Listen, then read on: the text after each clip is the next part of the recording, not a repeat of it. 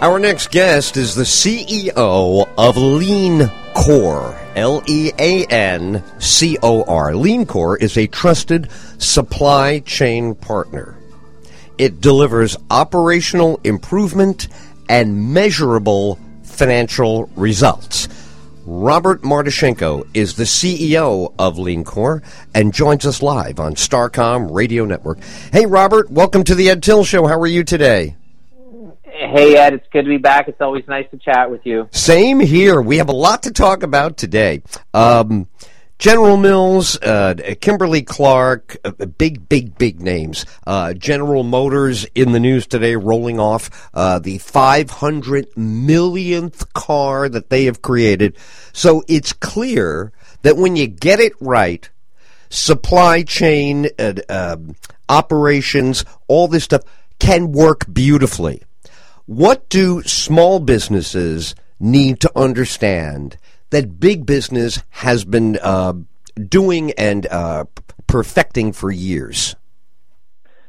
Well, there's a lot that small business needs to understand, and even if you look at, if we kind of go to your the the companies in the news and that today, though, even our big organizations, so much is being is being disrupted right now uh, in the world and supply chains in particular. In fact, I was just reading uh, yesterday that uh, you talked about General Motors, but Tesla, who is disrupting the world with the electric vehicles, they've got some for their new A3. Apparently, there's 350,000 or uh, you know waiting orders of some kind, and it's actually supply chain and and manufacturing constraints that are stopping them from selling their vehicle that is going to disrupt the rest of the automotive world.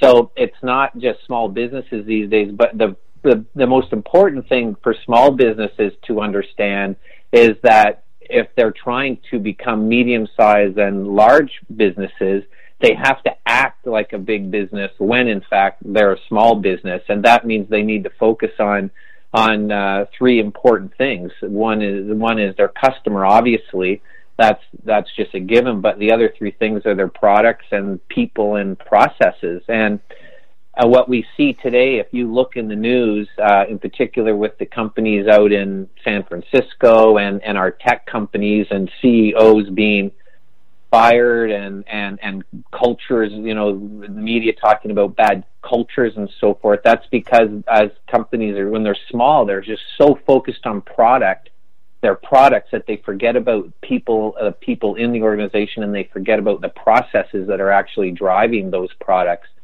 Um, so the big advice to small companies is act like you're a big company because that's how you'll become one. And by doing, you do that by not just focusing on your products, but by having an equal amount of attention on the actual people in your organization that are developing and servicing those products and then the actual processes that are in place to produce the products in the first place.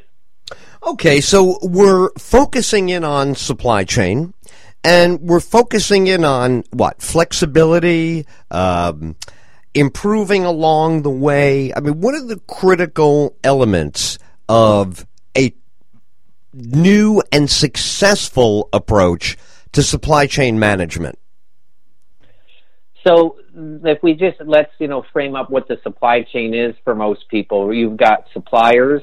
If you think of a full supply chain, you have suppliers that supply parts to a factory, and the factory builds something with them, and then whatever they build, they have to get it out to the customer. Right. And so in that, in that, you've got suppliers, you've got transportation people, you've got warehousing, you have materials factories and then all the all the transportation warehouses again for the for the finished goods. There was a time when all of those things were being done based on economies of scale. So you bought as much as you could from your supplier because you got cheap prices and you brought it in and you stored it and then you built as much as you could at the factory because you never wanted to change what you were building because of change up costs. So you built as much as you could and just filled up warehouses. And and this was this was supply chain based on economies of scale thinking. Right. Well, in the last in the last 10, 15 years, that's gone out the window, and now it's all about time. Now it's all about speed. It's all about not building anything until you actually need it, so you don't store it. You don't have to pay to to uh, to um, discontinue it, pay to discount it. In other words, you get an order from a, in a perfect world, you get an order from a customer and then you order the material from your suppliers, then you build it, then you ship it to your customer. And this means that we're focused completely on lead time reductions, which means we're focused on eliminating any wasteful activities that are taking up time. Wow. That's big, right? I mean, it's, uh, oof, there's a lot in there. Okay, so is this what's significant about the Tesla uh, today, where the announcement came out? We're going to make this many cars in this many days. Then we're going to ramp up to this many cars in this many days. This is kind of what we're talking about, right? We're talking about no waste of time, no waste of expense, and making each car. It sounds like uh, they're building the cars based on the reservations. Well, they've got so in this particular case, they have uh, reservations because it's such a you know it's a cool, new, and trendy product. Um, so that means they can literally be a build to order uh, a build to order uh, company, which is an amazing place to be. And so so uh, you know a, a, a, a non supply chain person would say, well, what's the big deal? You've got orders, just build cars. Well think about it, it's not just a case of Tesla and their factory wanting to build the cars how many suppliers now have to now ramp up their operations? And, and, and those suppliers have suppliers. Those are called tier one suppliers, tier two. And so everybody in the supply chain has to ramp up, and the mathematics of that aren't always uh, don't always work out. So, if Tesla has say 2,500 part numbers that go into one car, mm-hmm. if one if one supplier can't wrap up at the same speed as the factory, then they starve the factory and the factory can't build the car because it only takes one part for a car not to be built. Right. So is the perfect world you mentioned before that we only build what we know not only that they want, but that we've identified as sales. Uh, these are the people that we know are going to buy. There's X amount, and that's what we work on. Well, that's what the that's what we're working on. And unfortunately, though, it's not. Uh, that's not. We're not going to get there. That's this utopia where we're all build to order. Where is it? Well, here's the thing. I wanted to ask: Is it utopian, or is that what the 3D printer is for? That eventually we're getting rid of all of these factories and supply chains, and we're going to pour a bunch of resin into a thing, and then in 15 years we'll be able to put oil in it and put other stuff. But is that where we're headed? Aren't we headed to get rid of all this infrastructure and get me a magical plant that is full of 3D printers? And I'm just using that as the, you know, as the example, but the concept being no more is it going to come from here and there and there and there and there. It's all happening right here. This is all there is to a, a, a company XYZ. That yeah, there's no question that the technologies and the 3D printers uh, um, uh, are you know the additive manufacturing is going to have an impact on on certain things. Perhaps discrete manufacturing, maybe an automotive example, you'll have some impact. But right. but think of all the consumables that um, that that won't have that ability, as far as I can tell right now. So, for example, if you went you know down to your local uh, your local corner store and ordered your six pack, um, you're not going to be very happy if what they say is okay. Just wait, I'm going to send your order to St. Louis. They're not going to send their order to a farmer who's going to grow some hops, and right. when they get the hops done, they'll bring them, send them back to St. Louis, and then we'll send you your six pack. There's there's there's supply chains that won't allow themselves just by virtue of actual cycle times of some of the things whether it's food you mentioned general mill general mills. Well general mills has to wait a certain amount of time for corn to come off the field. We're not going to make corn with 3d printers anytime soon i don't think. Mm. um, i hate to be that guy that says never. Um, right. but uh, but so there's there's there's certain um, there's certain elements of supply chain that just have some realities to them that mean we need to focus on waste reduction, and it won't just be all about technologies. Um, you know, the old the old you know, the old saying is you can't make a baby in nine month in one month just because you have nine women trying. Um, I hadn't heard that before. I like that. That makes the point. Yeah. So those technologies help with efficiencies, but there's certain processes that just are what they are well in, in different supply chains. Our guest is Robert Martichenko. He is the CEO of Lean Core LLC. LeanCor is a trusted supply chain partner that delivers operational improvement and measurable financial results for its clients. Um, you're the right guy to run this by. I've been asking all of our brilliant guests that know something about the field of manufacturing and business this question, and I guess you'll t- you'll know by the nature of the question. This is what I'm hoping for.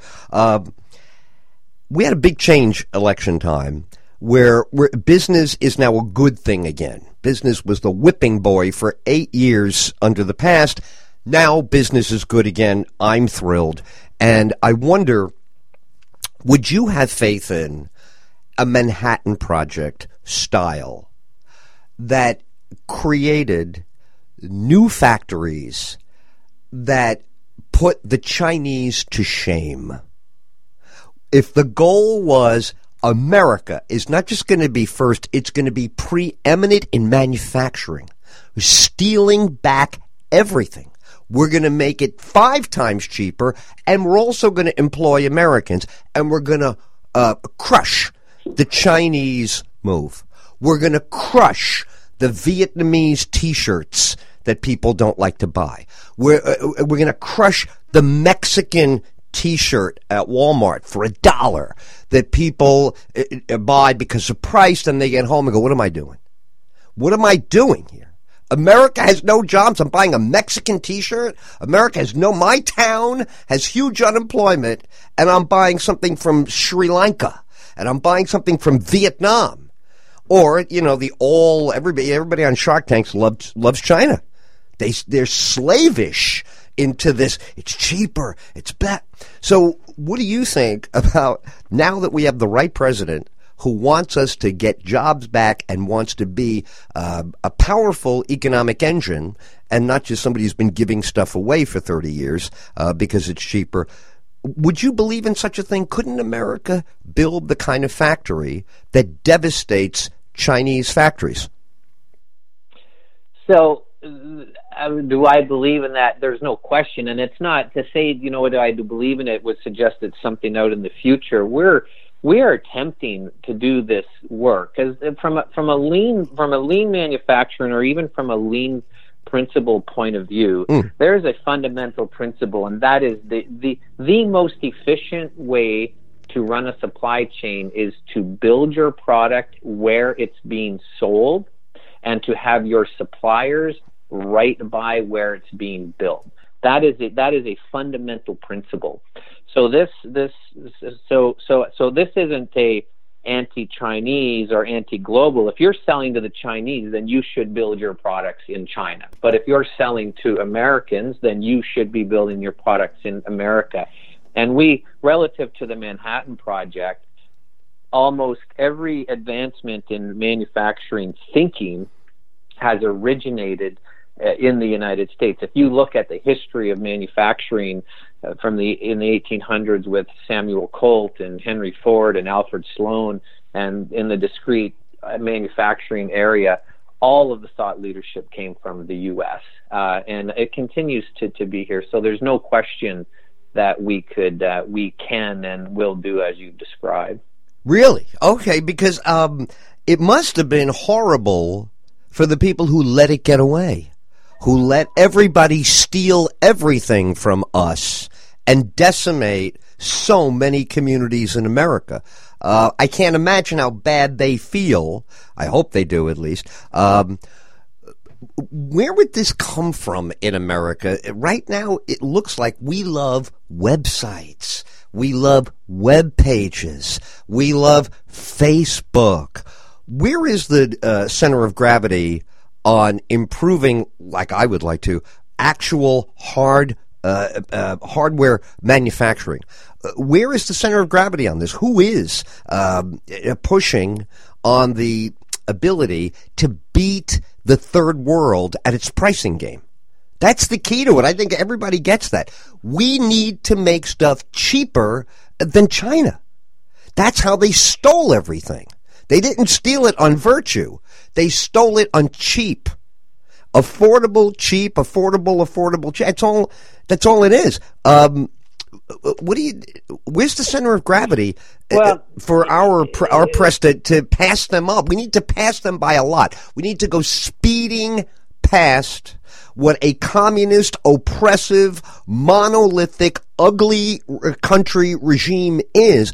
The free people over here, the creative people over here, the people who have real values. There are no values in China. You can't have any. If you run foul of that government, you're dead. Over here, we love mavericks. We love uh, rebels. Do we have a rebel who wants to build us a factory that'll beat China? Well, we need to, uh, you know, in that we we're, we're, there needs to be a little bit of a look in the mirror because it's not like I'm not sure that it's fair to say the Chinese stole something. We actually went there and asked them to build our factories for us because we were chasing labor dollars, and and this gets to the fundamental heart of the problem is is that what we don't have in in North America right now is the ability for a CEO of a of a big corporation to be thinking long term. They are they are pressured um, by shareholders to generate short term profits, and mm. the average tenure for CEO right now is measured in two two and a half years. And to do what you're talking about is going to take a commitment to long term thinking, and and it's very unfortunate, um, and it's got nothing to do with globalization. This is a this is a, um, a financial uh, uh, uh, situation. If you take a, let's take a look at Amazon. They're, they didn't just start yesterday. They started in 1994.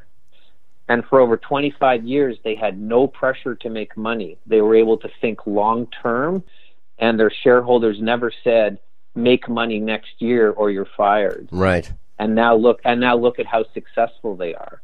So we have to get back to to good CEOs where he or she is able to say, I'm going to make decisions that are long term decisions that are good for the company, good for the environment, good for the United States, mm. and uh, and then we and we have to get on board and as as as board of directors say yes, that is the right thing to do. Who should introduce the manufacturing technology, in your opinion, should they just discover it themselves at the company? Or should there be a function in American society that is always aware of international competition and making sure it's beaten? Beating them, dominating them, not letting them get ahead of us. Who's best to do that? You know what? In the old days, I would have said Harvard. In the old days, I would have said, you know, I would have thought, oh, that's what Ivy League is for. But Ivy, Ivy League is horribly diluted. It's not brilliant like it used to be. Uh, the book that's critical of the Harvard Business School right now is selling like hotcakes because people know that even Harvard sold out America, became slavish in the example you just gave. Short term, short term, short term. How do we promote excellence that stays ahead of the world. It is a global economy. We should be dominant. And certainly a backwards uh, uh, uh, communist country beating us is embarrassing. We invented all this stuff. They, they're now doing, like you pointed out before, uh, what Henry Ford taught them. Nobody in China came up with mass production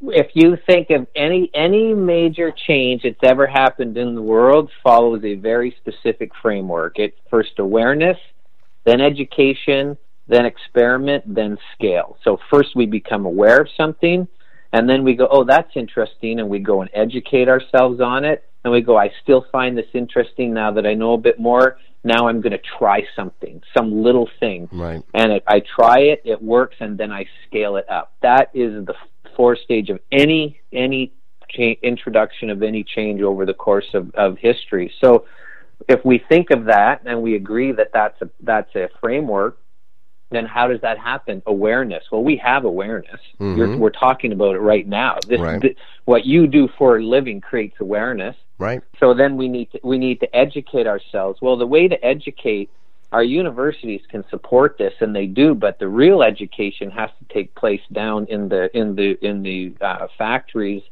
and the supply chains where we're actually trying to do this work. Mm-hmm. Like LeanCor, LeanCor, my company, we are doing this work and we're learning what's working and we're learning what's not working. And we need to be able to, to run experiments. Um, the the organizations that are doing what you're talking about and what you know needs to be done, they're the ones experimenting right now. They're the ones that are saying, you know what, I still build my product here in the U.S., but I moved all my suppliers to China 10 years ago because I thought it was cheaper.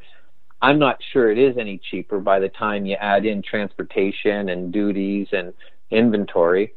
So I'm going to experiment. I'm going to bring those suppliers back to the U.S. Right. That that stuff it, that stuff is happening now. It so is should, okay. You, you, should feel good about that. I that, want to. Thank you. things are happening. Thank you, because that's my intuition talking there. I have no facts to back that up. Um, the other one that I think uh, caught my attention again, it was last evening. There's a, a, show that was looking back at 1967, 50 years ago one of the observations was that Volvo created the three point uh, seatbelt. And they went and did it without being told to do it. They came to the conclusion that the uh, uh, waist belt only was not doing enough for passenger safety.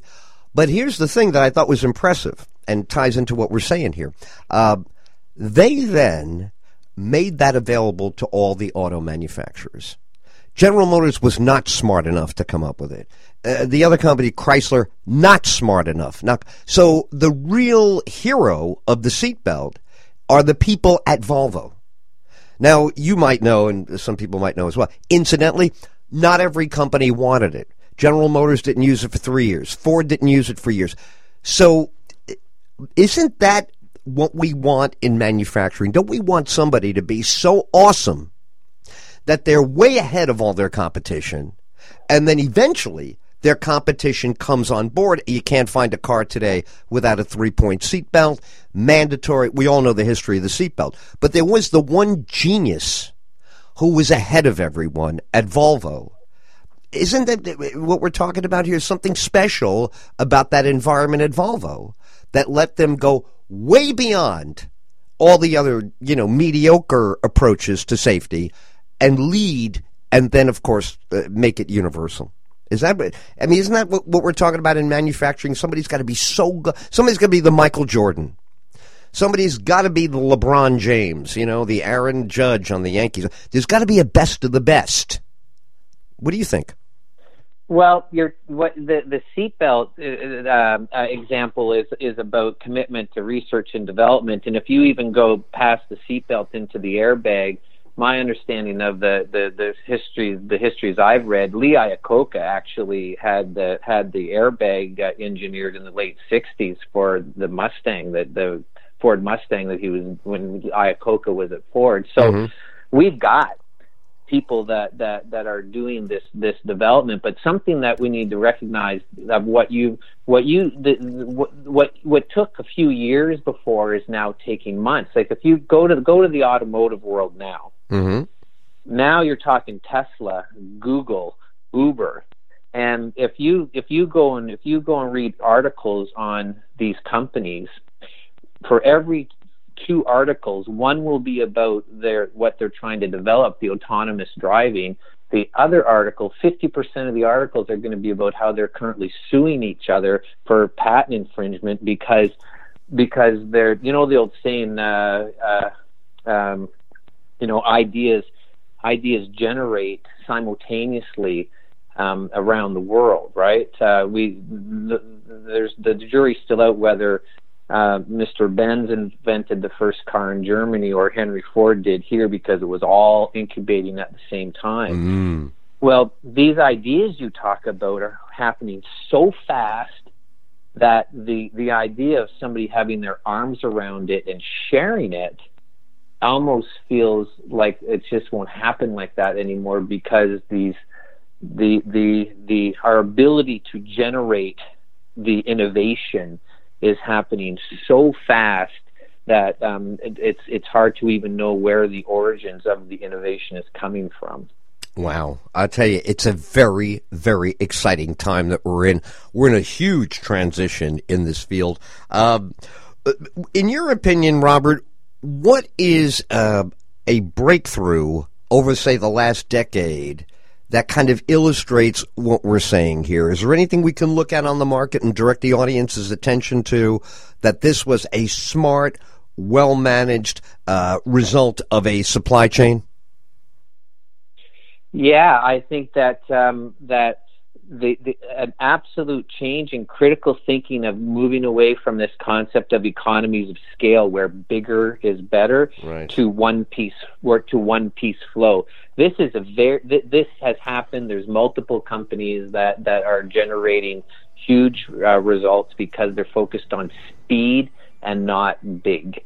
Um, but it's also very difficult for some companies to get their arms around this. Uh, uh it, it's a fundamental shift in, in, a, in your mental model, and human beings are hardwired to think economies of scale. So to not think that way is very difficult for people. But in my opinion, in the supply chain world, moving from economies of scale to to speed, thinking of speed is the big shift that's happened.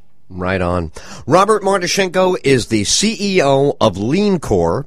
Uh, he's worked with huge companies like Mitsubishi, General Mills, Kimberly Clark, J.C. Penney, Starbucks, Nestle. Boy, talk about a big company, and Toyota Motors.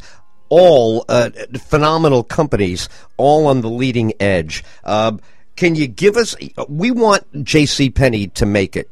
Can you give us some hope for J.C. Penney? I don't know what the extent of your knowledge is of the company, but are you rooting for it? I can tell you that we are in our listening audience. We love J.C. Penney, but it's been up against it uh, over the last couple of years.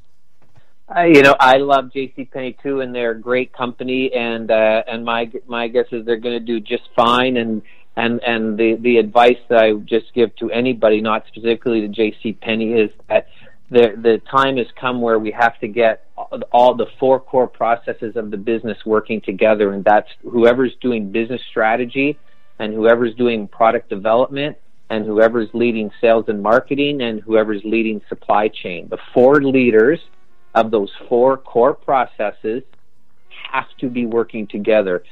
They cannot be misaligned any longer. You can't have new products being thrown over to sales and marketing who throw it over the fence to the supply chain people. The planning and execution processes have to be done by those four leaders together in an extremely connected and aligned manner. That's how you're going to stay uh, alive in today's world of constant disruption. Robert, thank you so, so much. I feel like we just took a graduate course in supply chain management, and you're an awesome teacher. Thank you so much for the time and uh, for visiting with us today. Robert Martichenko is the CEO of LeanCor. LeanCor is a trusted supply chain partner. They deliver operational improvement and measurable financial results. The Ed Tyll Show, Starcom Radio Network, AM/FM stations all across America. Great interview with Robert Martichenko. We're going to catch you up now on news, weather, traffic, sports, and the upcoming close in about 60 seconds on Wall Street.